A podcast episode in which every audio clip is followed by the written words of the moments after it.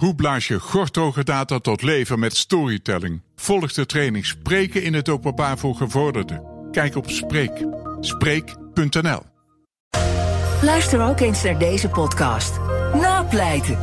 Dat kan via de BNR-app. Met live radio en breaking news. Download hem nu en blijf scherp. BNR Nieuwsradio. The Big Five. Diana Matroos. De kiezer heeft gesproken. De PVV van Wilders is met afstand de grootste partij van Nederland. Wat betekent dit voor de formatie, voor de grote vraagstukken in ons land, voor onze buitenlandpolitiek, voor het bedrijfsleven en voor onze economie?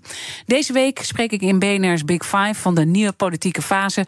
Vijf kopstukken en vandaag is dat uh, niemand minder dan onze eigen politiek verslaggever Leendert Beekman. Leendert, uh, fijn dat je weer terug bent uh, bij de Big Five. Ja, leuk om hier weer te zijn, Diana. En we gaan echt lekker een uur uh, analyseren. Straks natuurlijk alles over uh, de formatie. Maar voordat we dat gaan doen, uh, PVV is by far de grootste. Volgens de laatste telling 37 zetels. Hoe groot was onze bubbel?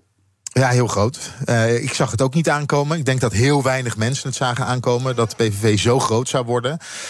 Ze stegen wel een beetje in de peilingen, eigenlijk al vanaf van de zomer.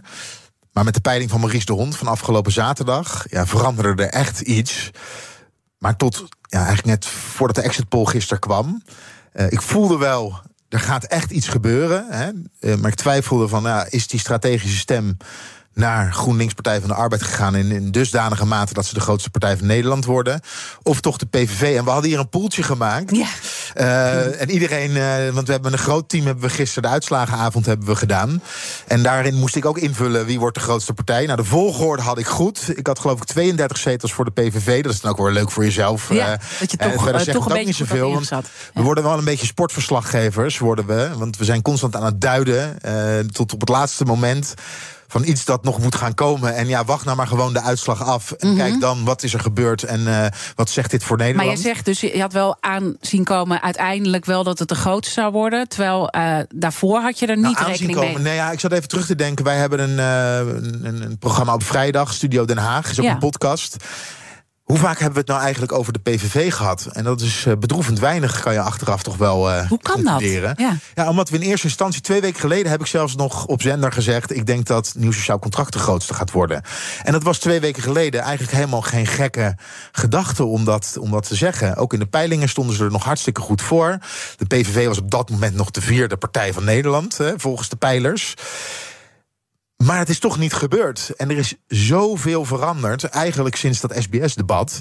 En dat is nog geen week geleden, hè? Ja, dat heeft dan Uh, toch heel veel invloed. Uh, Dat was vorige week donderdagavond. Ja. Ja. ja, want dan is het ook interessant om uh, over de dieper liggende oorzaken te praten. En heel veel analyses moeten nog komen. Hè, maar laten we voorzichtig wat stappen maken. Het deed mij in ieder geval heel erg denken aan uh, het moment dat Trump uh, won. En zelfs de dag van tevoren.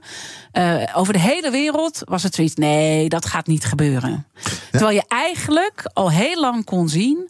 Uh, en in de problemen in Amerika. Want uh, vaak wordt er naar Amerika gekeken van New York en uh, LA. En dat is dan voor heel veel mensen Amerika. Terwijl als je breder gaat kijken naar de problematiek die er in de Verenigde Staten toen was, kon je eigenlijk al heel duidelijk zien dat Trump echt wel eens zou kunnen uh, winnen. Is dat hetzelfde hier, denk je? Nou, er zijn wel twee uh, verkiezingsthema's. De belangrijkste verkiezingsthema's misschien wel. Waarop de PVV zich altijd geprofileerd heeft. En dat is, dat is bij migratie zo. En dat is ook bij bestaanszekerheid. De afgelopen periode, eigenlijk vanaf de oorlog in Oekraïne... hebben ze bij de PVV continu gezegd: we moeten meer doen voor de gewone Nederlander. We moeten zorgen dat zij de boodschappen kunnen blijven betalen. Uh, Bijvoorbeeld door het verlagen van de BTW op je boodschappen. De accijnzen moeten, moeten niet omhoog. We moeten de belastingen moeten we verlagen. Ze hebben constant gezegd: de Nederlander. Uh, eventjes zoals de PVV dat dan. Ja. Uh, de Nederlander wordt vergeten. We hebben het over klimaat, we hebben het over stikstof, maar we hebben het te weinig over wat houdt iemand over in zijn portemonnee. En nu is het er wel veel over gegaan tijdens de verkiezingen. Maar ik denk dat andere partijen zich te weinig gerealiseerd hebben. En ook wij als journalistiek. Dat dit naast migratie. Ook een heel groot thema voor de PVV is. En ook voor de achterban Gezondheidszorg, hè? dat is ook iets waar hij voor vecht. Ja. ja, Fleur Agema zat bij ons eh, in de uitzending. Uh, en ze zei, mijn agenda is leeg. Ik ben woordvoerder zorg. Ik heb twee debatjes de aankomende twee weken. Dat was twee weken voor de verkiezingen. En that's it. Er wordt niet over zorg gesproken. Terwijl zorg wel een heel uh, groot thema is voor de kiezer. Ja. En dan ook weer terug naar die portemonnee. Ook zorg kan je weer terugbrengen naar de portemonnee. Bij de PVV zeggen ze: we moeten van het eigen risico af. We moeten zorgen dat de tandarts, hè, de tandarts uh, weer terugkomt in het basispakket. Mm -hmm. uh, dat, dat slaat kennelijk Ja, en, en dit is trouwens ook een belangrijk thema uh, voor onze overheidsfinanciën. Hè, met 110 miljard. Dus in die zin is het sowieso bizar dat we te weinig over de zorg uh, hebben gesproken. Um, er werd ook gezegd van het ligt aan de VVD. Jezilgus heeft eerder de deur opengezet in de afgelopen zomer naar de VVD. Dat was echt een, een duidelijke breuk met haar voorganger Rutte, hè, die hem altijd heeft uitgesloten. En zij heeft hem salon V gemaakt. En Persoonlijk denk ik ja, dat zou, je, dat zou je kunnen zeggen. Maar ik vind het net iets te simplistisch. Want ik denk dat er veel meer oorzaken onder liggen. Maar ik ben benieuwd wat jij daarvan nou, vindt. Nou, ik geloof dat 15% van de stemmen bij de VVD vandaan komt. Uh, van, uh, bij de PVV. Ook veel mensen die eerst niet gingen stemmen, zijn op de PVV gaan, uh, gaan stemmen. Ik geloof 12%. Uh, en de rest komt wel bij rechts, bij rechtse partijen vandaan. Dus bij Forum voor Democratie, bij Ja21. Maar om het nou helemaal op het konto te schrijven van de, de VVD, dat is denk ik inderdaad geen juiste conclusie. We horen nu. Uh, ik lees en hoor in veel analyses dat het de boze kiezer is, hè, de proteststem. Maar we zien ook dat het, de vorige coalitie is keihard afgestraft. Die houden nog maar 41 zetels over. De vier partijen, hè? dus VVD, ja. ChristenUnie, CDA ja. en D66. En we moeten ook de andere winnaar niet vergeten natuurlijk. Hè, ja, het nieuw sociaal contract. Ja. Maar ze houden nog maar vier, uh, 41 zetels houden ze over. De PVV-stemmer en ook dus degene die op uh, nieuw sociaal contract van Pieter Omzicht hebben gestemd, zij zeggen wij willen iets anders. Dat, bij de vorige verkiezingen werd ons iets anders beloofd, dat hebben we niet gekregen. En nu willen we echt iets anders. En als we iets anders willen, moeten we niet meer stemmen op de partijen die de vorige keer gewoon rustig door zijn gegaan met Rutte 3. Want dat was, Rutte 4 was ja. gewoon een voortzetting van Rutte 3. Dan moeten we een duidelijke stem laten horen voor verandering. En dan kan je je nog afvragen, ja, wat voor soort verandering dan? Want ik denk zeker bij de PVV, maar ook bij Nieuw Sociaal Contract willen ze toch dat heel veel dingen ofwel teruggedraaid worden of blijven zoals ze zijn. Maar in ieder geval niet de agenda zoals die door Rutte 4 is uitgezet. Uh, bijvoorbeeld op, uh, op klimaat. Mhm. Mm -hmm. uh, maar ook op inclusiviteit. Hè, zoals het dan in rechtse kringen de wookgekte genoemd wordt. Ja, daar ageren ze heel erg tegen. En als je dan bijvoorbeeld naar het verkiezingsprogramma kijkt van. Uh, van de PVV. En je kijkt naar, de, naar, het, gewoon even naar, naar het voorwoord, de inleiding. De PVV wil Nederlanders weer op één zetten. Daar beginnen ze, beginnen ze mee. Uh, na jaren van afbraak moet ons land worden opgebouwd. En ik denk dat dat toch bij veel mensen. Uh, dat dat de toon is van wat ze wilden horen. Hè. Er is, het gaat niet goed met Nederland. Ja. Uh, Laten we eerst even voor onszelf Nederland wordt afgebroken door regels die opgelegd zijn vanuit de Europese Unie. Door, zoals we dat hier zelf noemen, uh, klimaatdrammen. Uh, de massa-immigratie, stikstofbeleid, links-liberale ideologie. Ja, en daar moest een einde aan komen.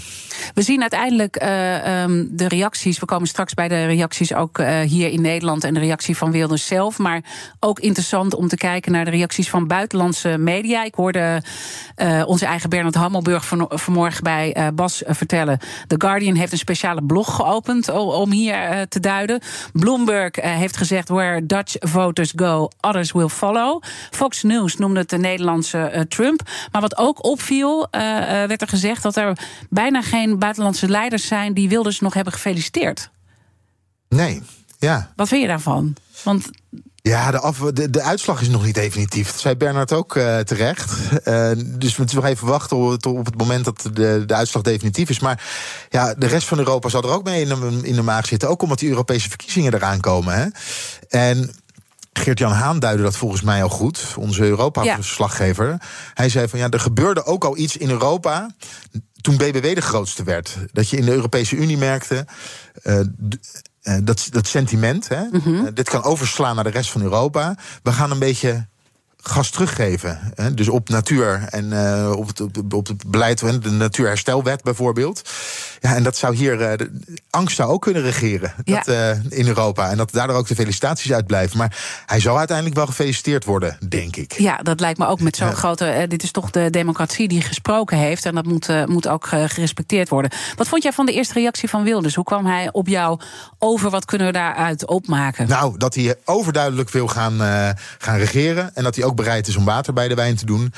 De vraag is alleen op welke punten hij water bij de wijn wil gaan doen. Want op sommige punten kan je eigenlijk geen water bij de wijn doen. Je kan niet zeggen. Uh, als je het over. Uh, uh, we hebben een oorlog op het continent. Hè? wat betreft Oekraïne zegt hij. Wij willen geen steun meer geven aan Oekraïne. Wij willen niet dat Nederland daar wapens naartoe stuurt.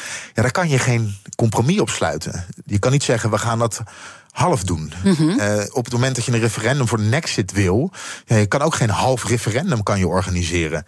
Dus de vraag is in hoeverre, zeker op uh, het gebied van Oekraïne, in hoeverre is de VVD nou bereid om water bij de wijn te doen en in hoeverre is de PVV bereid om water bij de wijn te doen? Ze waren in ieder geval niet voor waterige compromissen. Nee, en dat kan nog wel eens, uh, dat is wel grappig, dat kan, dat kan Jezilgus nog wel eens, dat komt als een boemerang terug. Want zij heeft bij de verkiezingen gezegd, ja, waar ik klaar mee ben, is met waterige compromissen. Ja, als zij met de VVD, uh, met, de, met de PVV wil gaan regeren, dan zal ze op zoek moeten gaan naar waterige compromissen. Want ja, het, het, partijprogramma van de VVD één op één uitvoeren, dat is onmogelijk voor de VVD. Alleen al als je kijkt bijvoorbeeld naar de financiële paragraaf. De Big Five. Diana Matroos. Mijn gast is politiek verslaggever Leendert Beekman. Als je dus uh, uh, dan meteen maar uh, naar de formatie het stapje maakt. Ja. Hoe lang gaat dit duren, denk je? Hoe complex gaat het worden? Nou, het gaat wel complex worden. Ehm, maar ik zie eigenlijk maar één één mogelijke coalitie. En dat is toch echt over rechts met de PVV, Nieuw Sociaal Contract en de VVD. Uh, want anders wordt het echt heel, heel erg lastig. Want dan moet je uh, GroenLinks Partij van de Arbeid erbij gaan betrekken. Nou, dan zou je de PVV moeten er, er, eruit moeten halen. Met nieuw sociaal contract samen. En dan met D66. Ja, ik zie het echt niet gebeuren. Uh, dus ja, ze zullen het echt. Het gaat eerst op rechts gaat ja, het gebeuren. Het moet sowieso via die weg als eerste uh, natuurlijk uh, gepolst worden. Dat is logisch, toch? Ja, en de deuren staan ook wagenwijd open. Hè? Ook een nieuw sociaal contract. Pieter Omzicht zei gisteren: wij zijn beschikbaar.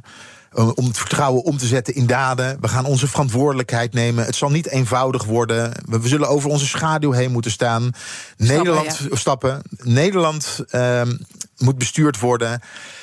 Uh, en wij willen die verantwoordelijkheid nemen. Ja, wij toch, lopen daar niet voor weg. Zei, uh, hij loopt er niet voor weg. Maar wat gaat er ingewikkeld worden voor hem nu om die stap daadwerkelijk te gaan zetten? Ik bedoel, in ieder geval die opmerking gerelateerd aan onze grondwet. Ja, hij heeft natuurlijk bij de, de campagne gezegd: voor ons gaat het heel lastig worden om met nieuw sociaal contract samen in een regering te gaan. Omdat zij zich niet aan de grondwet houden wat betreft hun standpunten over de islam.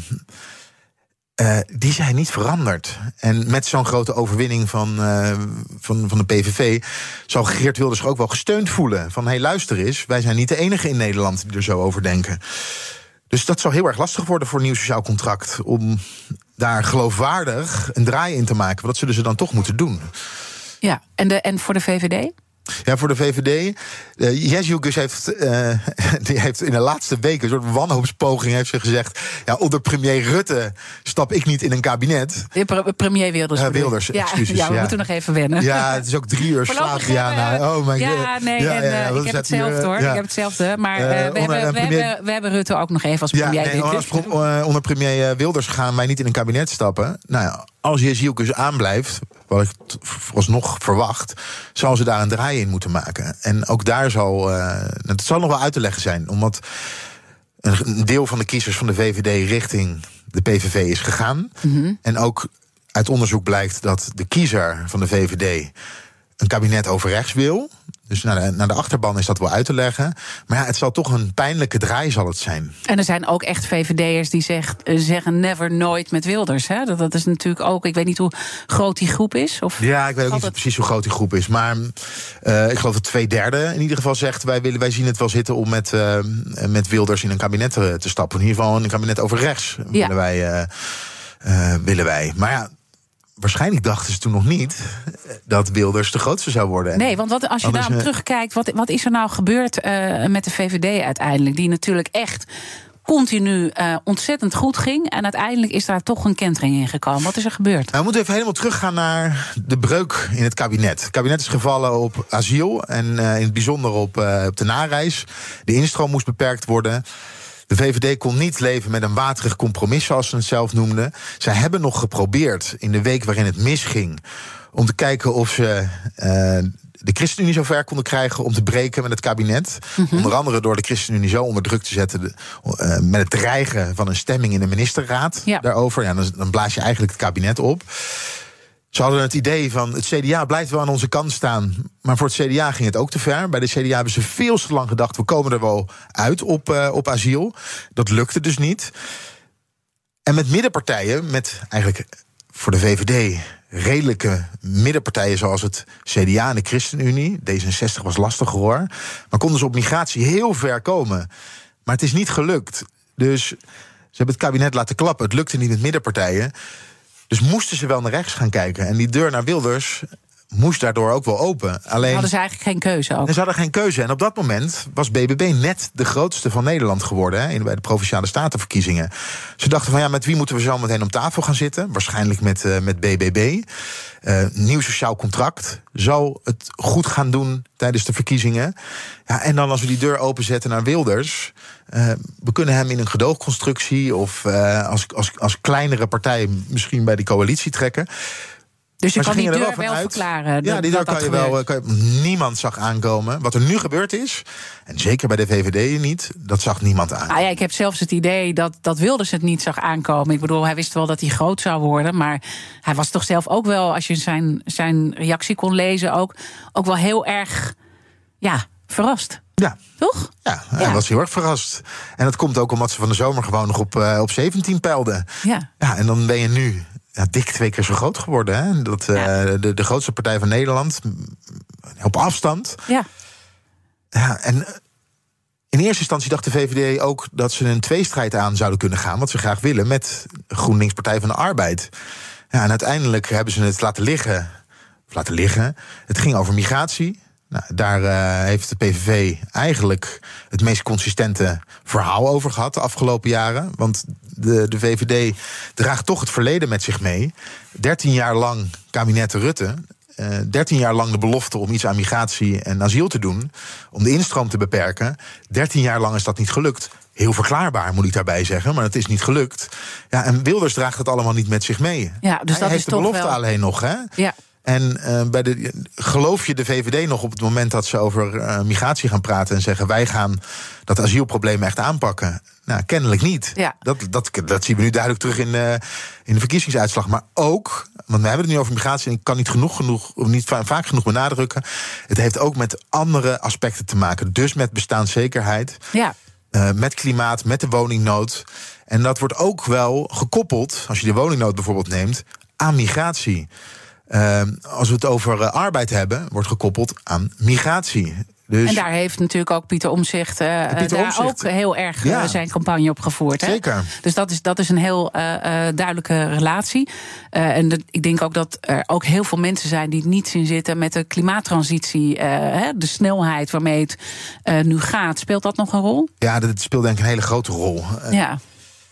Eh, in, het, programma van, de eh, van de PVV, ja, ik pak het er weer heel eventjes bij, eh, wordt daar ook gewoon op gehind. Wij stoppen met eh, alle klimaatonzin. Hè? Met, eh, het klimaatfonds eh, gaat eraan, het stikstoffonds gaat eraan, dat geld gaat uitgegeven worden aan de gewone Nederlander. Dat komt, dat komt weer terug in de portemonnee door het verlagen van de BTW, van de belastingen, van de accijnzen. Eh, en, het, en, en, en woke moeten we trouwens ook noemen. Hè? Ja. Wat zij zeggen, de woke-gekte. ja, dat denk ik ook dat het echt een rol speelt. Ja, er is een deel eh, in Nederland dat toch het gevoel heeft dat hen heel veel opgedrongen wordt. Zonder dat ze. En ze zien heel veel grote problemen. Ze zien de woningnood. Wat gebeurt er? Eh, de woningen gaan naar andere mensen in. Hè, dus niet naar de Nederlanders, zoals ze dat dan zeggen. Dus naar migranten onder andere. Eh, ze zien dat ze de energierekening niet kunnen betalen. Wie profiteren er van de subsidies op het gebied van klimaat? De mensen die een Tesla rijden, zonnepanelen en warmtepompen eh, hebben. Ja, En daar moet een einde aan komen. Dat lees je terug in, Ja. het, uh, in het verkiezingsprogramma. Nou, en ik denk heel interessante analyses eh, eh, voor, voor, de- voor deze keer zijn er nog niet. Maar ik heb wel even zitten terugzoeken naar 2017. Toen is er ook, ja, 2017 was het volgens mij. Toen bleek ook dat Wilders best wel een allochtone achterban heeft. Dus het is ook niet zo dat, hè, want je, je ziet natuurlijk die, die uitsluiting van de islam. Hè, dat, dat, Dan zou je kunnen denken, daar gaan allochtonen nooit voor stemmen. Maar dat is in de vorige verkiezingen in ieder geval eh, wel zo geweest. Dus je moet ook daar genuanceerd denk naar kijken. Ja, omdat ik denk dat ze dus nogmaals bestaanszekerheid, gezondheidszorg, dat het een partij is. Het gaat niet alleen over de islam, het gaat niet alleen over migratie, maar het gaat ook gewoon over de gewone Nederlander en de portemonnee. Ja, Eh, eh, nog één punt eventjes over eh Jezilgus. Die heeft natuurlijk echt in dat laatste debat gezegd... onder Wilders wil ik geen...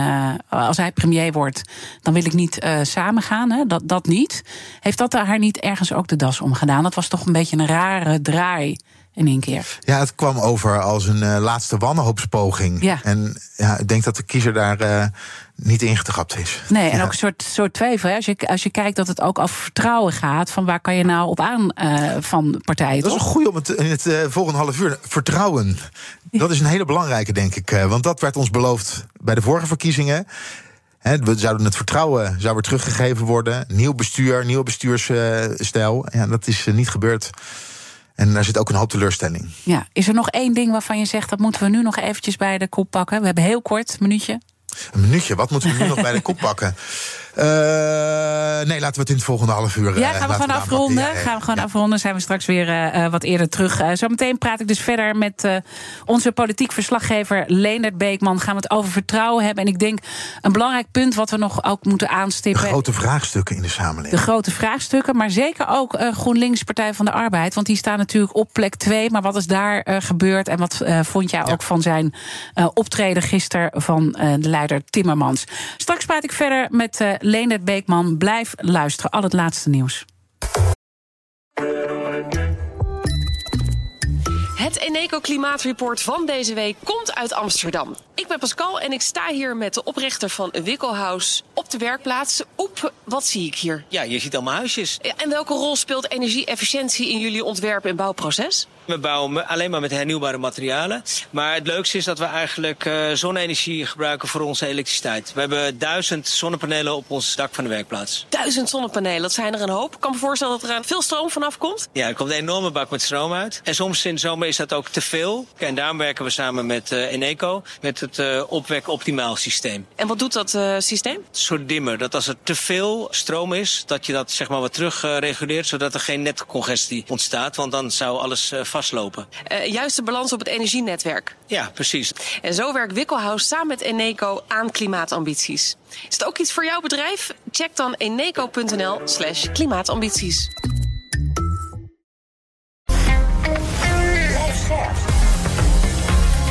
BNR Nieuwsradio.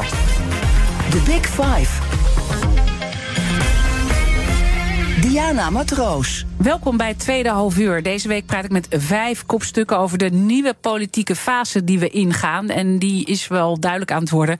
Welke kant die opgaat met een monsterzegen van PVV. Eh, morgen praat ik daar nog over met voormalig verkenner en voormalig fractievoorzitter van de VVD in de Eerste Kamer, Annemarie Jorritsma.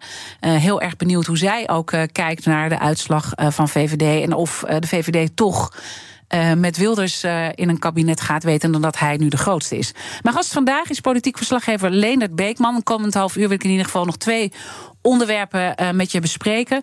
Eh, jouw verwachtingen voor die nieuwe politieke fase als het gaat om eh, de nieuwe bestuurscultuur ook, die aan alle kanten is genoemd. Gaan we echt die nieuwe politieke wind ook op dat punt krijgen?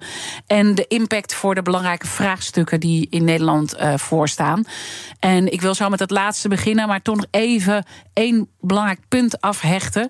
En dat is GroenLinks Partij van de Arbeid. Want we hebben het uitgebreid gehad over de PVV, over de VVD, ook een beetje over NSC in het eerste half uur. Maar GroenLinks Partij van de Arbeid hebben we het nog eh, weinig over gehad.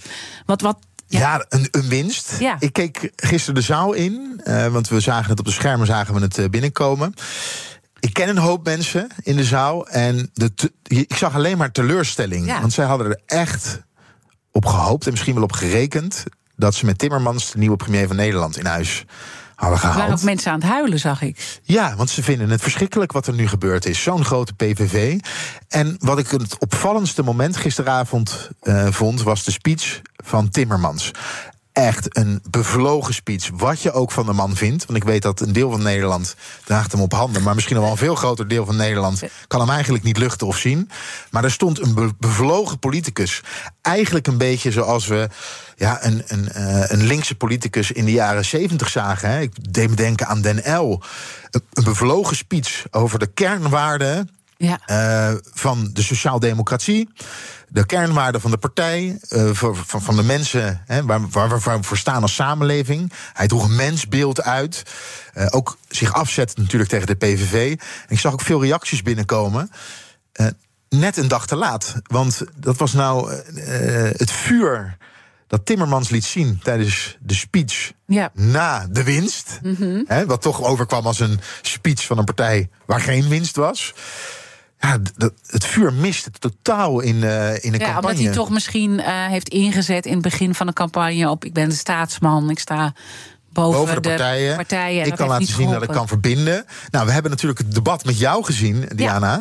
in, in Arnhem tussen Pieter Omzicht en uh, Timmermans... waarbij hij duidelijk de verbinding probeerde te zoeken. Waar kunnen wij elkaar vinden? Wij moeten zo meteen misschien wel met een kabinet met elkaar ja, gaan hij vormen. deed dat meer dan Omzicht. Die deed het ook, maar ja. Ja, en ik was en ben van mening dat de Partij van de Arbeid, of GroenLinks Partij van de Arbeid veel meer hun ideologische veren, hè, zoals het dan ook uh, uit het verleden nog genoemd wordt. Kok zou ze afgeschud hebben. Maar de ideologische veren uh, had moeten laten zien tijdens de campagne. Waar staan wij nou voor? Vanuit welke ideologie bedrijven wij de politiek? Welk mensbeeld hebben wij? En wat misschien nog veel belangrijker is, en dat heb ik bij heel veel partijen gemist. Waar willen wij met het land naartoe? Wat is de visie voor het land? Uh, over een paar jaar. Ik heb Jezielkes er bijvoorbeeld ook naar gevraagd. En die zegt: we moeten de problemen nu oplossen. De PVV, we moeten de problemen nu oplossen. Hè. De mensen hebben nu te weinig geld in de portemonnee. Ook. Omzicht zegt dat ook. We hebben een bestuurscrisis. We moeten de bestuurscrisis oplossen. Dan komt het daarna wel goed met het land. Ik heb Eddie van Heijem, de man die het verkiezingsprogramma geschreven heeft, om even een voorbeeldje te geven. ja. Voor nieuw sociaal contract. Um, en binnenkort ook Kamerlid gevraagd van ja, maar bijvoorbeeld als we kijken naar natuurherstel. Nederland heeft een opdracht vanuit Europa om ervoor te zorgen dat de natuur herstelt, dan wel niet verslechtert. Hoe wilt u dat doen? En dan beginnen ze over modellen, het Arias-model, waarbij berekend wordt hoeveel stikstof er nou eigenlijk eh, neerslaat op de natuur of hoeveel. Uh, een, een boerderij uitstoot en waar je dan mensen, waar je boerderijen moet gaan uitkopen. Uh, maar daarmee, dat kan je ter discussie stellen, maar daarmee los je het probleem niet op. hè, mhm. door over modellen te gaan praten. En een visie voor de toekomst. Uh, heb ik bij weinig partijen, bij de grote partijen heb ik dat gezien, heb ik echt gemist. Waar je het wel zag, ja, bij de kleinere partijen, bij Volt, uh, nu bij het CDA zag ja, je het voorbij komen, bij de SP. Dus de kiezer wil dat niet, niet. Ze zijn er niet voor beloond. Nee, de kiezer wilde, wil dat verhaal kennelijk niet horen. Maar jij hebt gisteren ook met Bas Jacobs, econoom, uh, hier zitten praten. Mhm. En hij mist het ook heel erg, hè? de visie voor waar we naartoe moeten. En dat komt omdat we zulke grote vraagstukken op ons afkrijgen. En of je het nou leuk vindt of niet, dit zijn toch vraagstukken die je niet kan negeren. Ja, Laten we dan die vraagstuk meteen even bij de kop pakken. Want uh, we zien uh, nu in ieder geval gewoon dat uh, Nederland koerst naar rechts. En uiteindelijk moet er nog een coalitie komen. En zeg je ook, die formatie gaat heel complex worden en kan nog wel eens heel lang gaan duren. Maar even vanuitgaande dat we over rechts gaan. En dat de PVV inderdaad in een nieuwe coalitie komt samen met de VVD en NSC. Wat, wat, wat betekent NBBB? Wat betekent dit nu um, voor de grote vraagstukken die we in ons land hebben? Nou, laten we eens op uh, het economisch gebied beginnen. We zitten in een recessie op het moment. Het derde kwartaal op, rouw, op rij uh, is de economie uh, gekrompen. Mm we dachten dat we dit jaar nog een plusje zouden hebben, maar dat gaat waarschijnlijk niet gebeuren. Ehm, de overheidsfinanciën, er wordt vanuit alle kanten wordt er gewaarschuwd. Zorg dat je de boel op orde krijgt. lenen is duurder geworden. We hebben een enorme rentelast. Die stijgt ook, omdat de rente de, hoger is geworden. Uh, en beteugel de overheidsuitgaven. Ja. Of doe iets aan, in, uh, aan, aan hoeveel je binnenkrijgt, maar zorg ervoor dat het goed in balans is. Als je het verkiezingsprogramma van de PVV leest en ze besteden één pagina aan de overheidsfinanciën, daar, daar wordt ontzettend veel geld wordt daar uitgegeven. De belastingen gaan, uh, gaan omlaag. Uh, uh, de, de accijnzen gaan omlaag. de, de, de zorg wordt een flinke impuls wordt daar aangegeven. Ja, en daar wordt het wel heel lastig voor de VVD en Nieuw Sociaal Contract om met de PVV te gaan praten. Want zij staan namelijk wel voor een gedegen uh, beleid okay, dus die financiën die zijn nou eigenlijk heel erg moeilijk. Ja, al zou ze, een econoom als Bas Jacob zeggen... Ja, bij, de, bij de VVD doen ze er nog steeds te weinig aan... en bij NSC lees ik er te weinig over terug. Maar zij zeggen wel degelijk... wij moeten ervoor zorgen dat we niet te veel geld blijven uitgeven... en ook niet te veel geld in de economie pompen. Maar bij de PVV, ja, het is geen uh, hele degelijke paragraaf als je naar een financiële paragraaf kijkt. Dat is heel lastig. We hebben uh, oorlog op het, uh, op het continent. Er is oorlog in Israël, tussen Israël en, en Hamas. We hebben een probleem met grondstoffen. We zijn afhankelijk van het buitenland wat betreft grondstoffen. Ja, de blik bij de PVV is helemaal naar binnen gekeerd. Als je bijvoorbeeld bij uh, de VVD en bij uh, Nieuw Sociaal Contract. Ja, zij willen wel degelijk doorgaan met de steun aan Oekraïne. Uh, de PVV pleit ervoor om een referendum te houden over de Europese Unie. Hè. Mhm. Moeten we daar wel of niet een nek zit? Ja, daar zit, ondanks dat het Nieuw Sociaal Contract eurosceptisch genoemd kan worden pleiten ze niet voor een, niet te wachten, voor een referendum om uit, uh, uit, uit de Europese Unie En ook niet terug te, te gaan stappen. naar de gulden, volgens mij. Ook niet terug te gaan naar, naar de gulden. Dus dat is allemaal wel heel erg lastig. Hebben Als we het, klimaat nog? Hebben we klimaat. Nou, de, alle klimaatdoelen zoals ze gesteld zijn door Jetten. Hè, daar gaat, de, de PVV hebben zich daar vol tegen afgezet. De hele regeerperiode van, van Rutte 4. Nou, dat klimaatfonds moet een einde aankomen. Het stikstoffonds moet een einde aankomen. Daar vinden ze een nieuw sociaal contract aan hun zijde. Maar daarmee zijn de problemen niet opgelost. En mm -hmm. ja, over klimaat... En Omzicht wil wel iets aan het klimaat doen. Ja, maar hij alleen over de manier... begroting wil hij dat, uh, wil ja. dat geregeld hebben. Uh, maar als je het bijvoorbeeld naar, uh, naar natuur kijkt, want nu noem ik heel expliciet stikstof, maar naar de natuur. er zijn afspraken in de Europese Unie gemaakt. Daar ontkom je niet zomaar aan. Nee. Opt-outs waarnaar gevraagd worden, waarnaar gevraagd wordt, hè, ook door het nieuw sociaal contract wij doen eventjes niet mee, ook op het gebied van migratie. Ja, dat is allemaal niet zo makkelijk. Hè. Het gaat gewoon, ook als je naar natuurbeleid gaat, kijkt, maar ook naar migratiebeleid. Uh, de meerderheid bepaalt in Europa. Dus ja. kan je als Nederland. Dus er zijn misschien wel beloftes gedaan die ook niet uh, waargemaakt nee, uh, kunnen worden niet. door Wilders. En als je naar natuur kijkt, wij hebben ons daar gewoon aan te houden. En dan komt er ook nog eens een keer de kaderrichtlijn water. Er wordt bijna nooit over gesproken. Maar hey, wij hebben hier een hele Big Five over gemaakt. Ja, ja, jij, weet, jij weet precies hoe het zit. Ja. 2027. Gaat huge worden. Ja. Gaat echt huge worden. Want we hebben grote problemen wat betreft water in Nederland. Uh, ten eerste, er is een zoetwatertekort. Dat betekent dat er verzilting gaat plaatsvinden in de kustprovincies. Uh, Um, het waterkwaliteit is te slecht. Daardoor zullen ook boeren zullen met um, het uitrijden van mest. Zullen ze, dat zullen ze minder moeten doen. De veestapel zal moeten krimpen. Kortom, uh, het zijn problemen die niet te negeren zijn. Mm -hmm. uh, maar ja, de... ik hoor Wilders er ook over zeggen van ja, uh, regels kunnen ook uh, aangepast worden. Hè? Dus het is niet zo dat alles in beton gegoten is als je in de Europese Unie wil blijven, dan is het ja, dat in zekere zin dus. is, het in, uh, is het in beton uh, gegoten, ja. zou je wel kunnen zeggen. Ja. Um, en daarbij, kijk, als je naar bijvoorbeeld naar het probleem van water kijkt. Uh, en ook het feit dat er te weinig zoet water via de rivieren naar Nederland komt. Wij hebben grote veengebieden in Nederland die aan het inklinken zijn. Daar gaan zometeen uh, gewoon mensen in woonwijken, uh, maar miljoenen mensen gaan er last van krijgen omdat hun fundering droog komt te staan. Omdat het veen zo ver inklinkt. En als die fundering droog komt te staan en gaat rotten, ja. dan. En dan weten we in ieder geval wat de oppositie dan tegen die tijd gaat zeggen. ja, dat weten we wel. Maar er moet dus iets met die waterstand gebeuren. En dat ja. heeft ook weer gevolgen voor voor boeren. Want als de waterstand, hè, als je de grondwaterpeil gaat verhogen, kan je koeien weer niet laten grazen op, uh, op landbouwgronden. Want dan zakken ze letterlijk met hun poten uh, in, in, in, het wei, in het weiland. En kan al helemaal niet met een, met een trekker bijvoorbeeld over, uh, over het. Dus dit, dit heeft veel impact dus op de vraagstukken. Als we inderdaad deze koers gaan varen. En of hoe je dan uit die formatie komt. Maar het kan je nog is nog, Jana, is dat er geen antwoord. Er, is, er zijn geen antwoorden voor de problemen. Dus. Uh, er wordt wel gezegd, ja, we, we willen het niet meer. Maar wat dan wel? Ja, dat, dat mis ik wel echt. Ik, ik Ja. hoor dat te weinig. Mhm. Hoe gaan we het dan wel met elkaar fixen? Ja, en voor het, voor het bedrijfsleven, dan moeten we toch echt naar arbeidsmigratie gaan kijken. Er zijn grote tekorten op de Nederlandse arbeidsmarkt. Eh, bijvoorbeeld eh, om de energietransitie eh, voor elkaar te krijgen, maar ook om woningen te bouwen. Eh, op een gemiddelde bouwplaats worden verschillende talen worden daar gesproken. Nieuw sociaal contract, PVV, maar ook eh, de VVD willen palen en perken stellen aan arbeidsmigratie. Maar wel bepaalde vormen van arbeidsmigratie. Hè? Dus dan wordt er bijvoorbeeld eh, gezegd... eh, distributiecentra waar allemaal pakketjes worden ingepakt... ja, daar, daar hebben we geen arbeidsmigratie voor nodig. Dat zijn Ja, niet de dat urgente voorbeeld dingen. wordt- dat voorbeeld en met klimaat, eh, dan kunnen we daar anders naar kijken... met eh, belangrijke transities die nodig zijn. Ja. Dat is wel de nuance die is gemaakt. Ja, maar of nou de arbeidsmigratie opgelost is door de dis- distributiecentra allemaal uit Nederland te verwijderen, dat denk ik niet. Hè. Dat zijn niet de, de, de grootste aantallen. Ehm, en het bedrijfsleven maakt zich grote zorgen. Ik sprak van de week met Ingrid Thijssen van VNO-NCW. Ja. En zij zegt van ja, we moeten, we moeten echt uitkijken... eh, hoe we met arbeidsmigratie Zeker. omgaan. Want voordat je, het, voordat je het weet, maak je Nederland... want dat is een beetje het idee, hè, Nederland zo onaantrekkelijk maken... dat je hier eigenlijk niet meer komt werken. De PVV heeft in het verkiezingsprogramma staan... dat je weer een, eh, een vergunning moet hebben... En, eh, om hier in Nederland aan de slag te kunnen.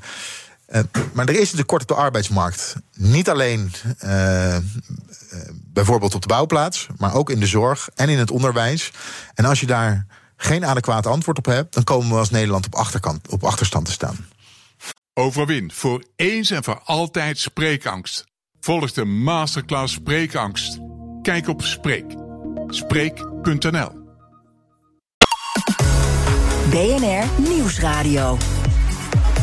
The Big Five. Diana Matroos. Je luistert naar BNR's Big Five van de nieuwe politieke fase. Eerder deze week sprak ik al met oud-Kamervoorzitter Gerdy Verbeet. Onder andere over de belofte van een nieuwe bestuurscultuur. Luister terug eh, via bnr.nl en de bekende podcastkanalen.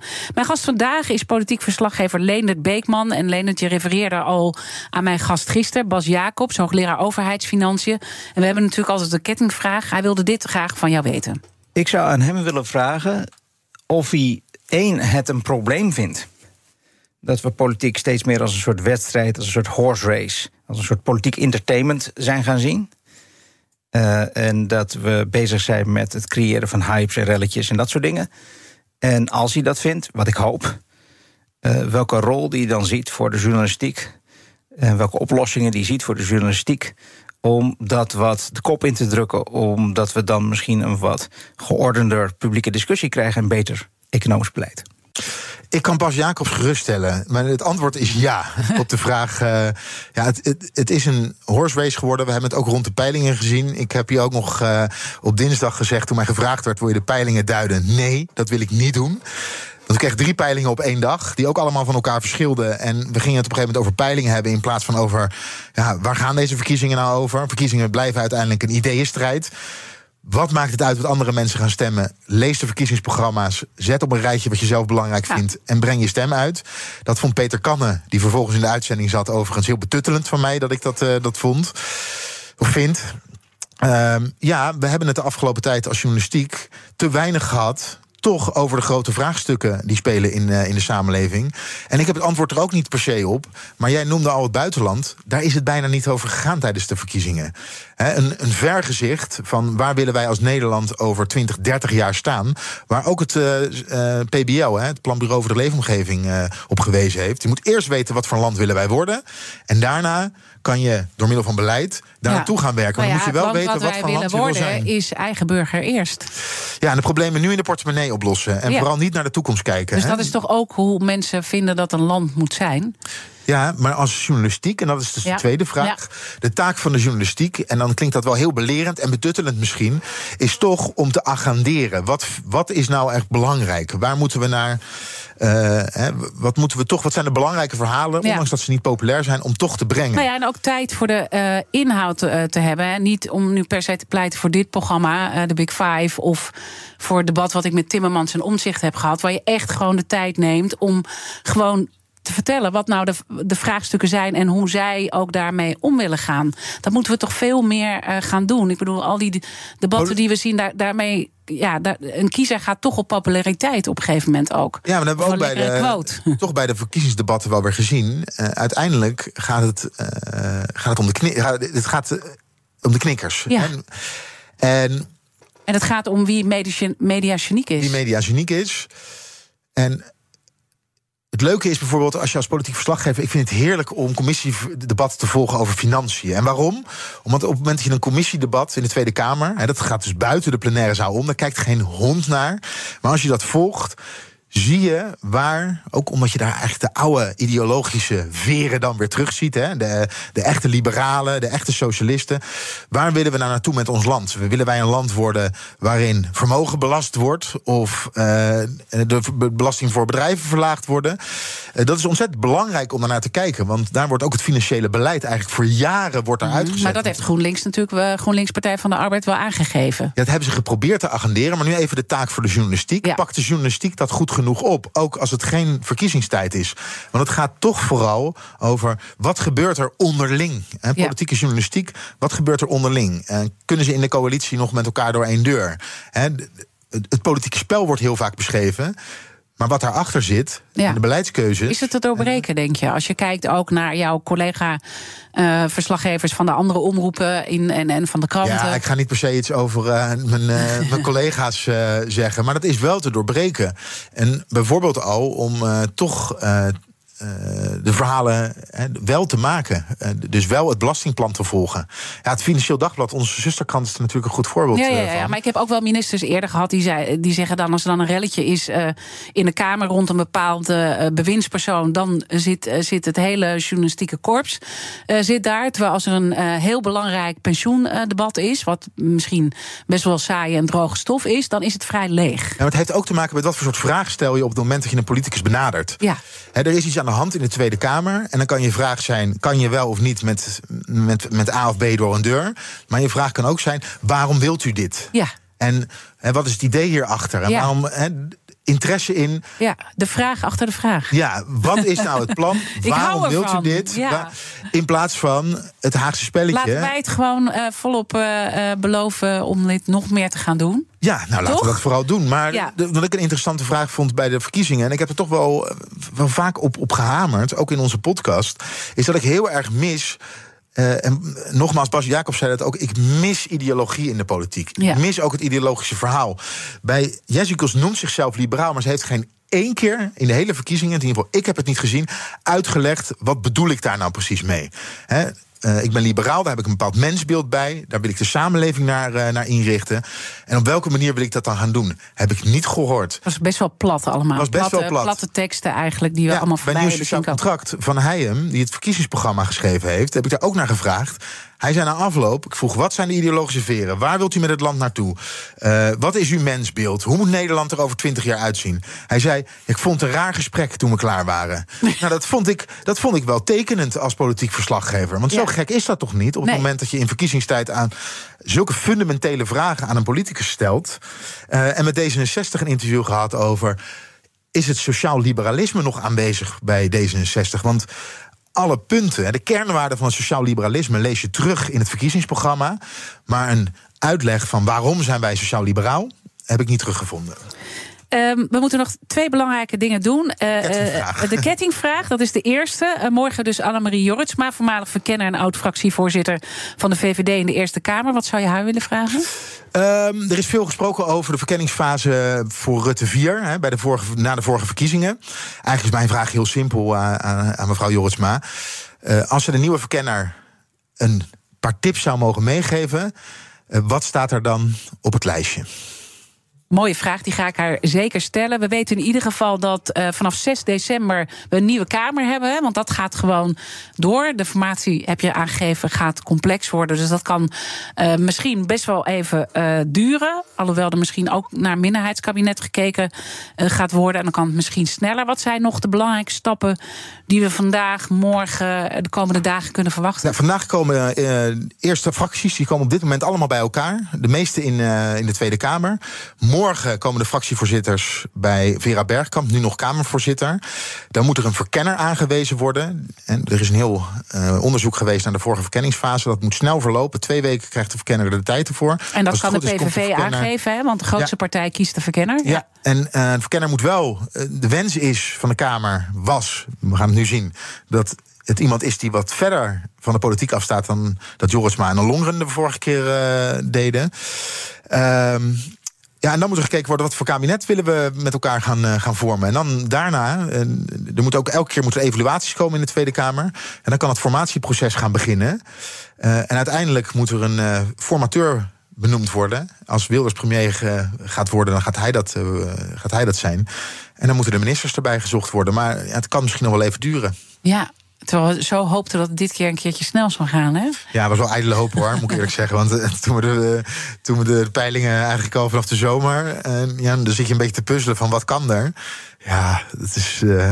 Ja, ik, ik zag het niet echt. Ik vind het ook wel moeilijk om als politiek verslaggever... om de hele tijd in die glazen bol te kijken. Hè? Ja, Af en toe heb ik een beetje het gevoel alsof we sportverslaggevers zijn geworden... die voor en na de wedstrijd uh, elke keer analyses moeten geven... en ook steeds terug moeten komen op wat ze voor de wedstrijd gezegd hebben... omdat de wedstrijd uiteindelijk heel anders verlopen is... dan dat ze in eerste instantie dachten. En daar zitten we nu eigenlijk ook in. Niemand zag dit aankomen. En we zijn nog geen dag verder... en we hebben alweer een uur geanalyseerd wat er gebeurd is. Alsof we precies weten wat, uh, uh, hoe dit tot stand gekomen is. En dat is natuurlijk niet het geval. Nee, we zullen de komende tijd we... zien hoe het allemaal zich ontvouwt. Ja, maar jij weet ook ontzettend veel, dus vlak jezelf niet uit, zou ik zeggen. Dankjewel, Leonard Beekman, politiek verslaggever hier op BNR. En natuurlijk zijn alle afleveringen van de Big Five zoals altijd terug te luisteren. Abonneer op onze podcast via onze app of je favoriete podcastkanaal. Dan weet je zeker dat je niks mist. Maar blijf live zometeen BNR Zaken doen met Thomas van Zijl. Ik wens je een mooie dag. Hoe blaas je gorthoge data tot leven met storytelling? Volg de training Spreken in het openbaar voor gevorderden. Kijk op Spreek. Spreek.nl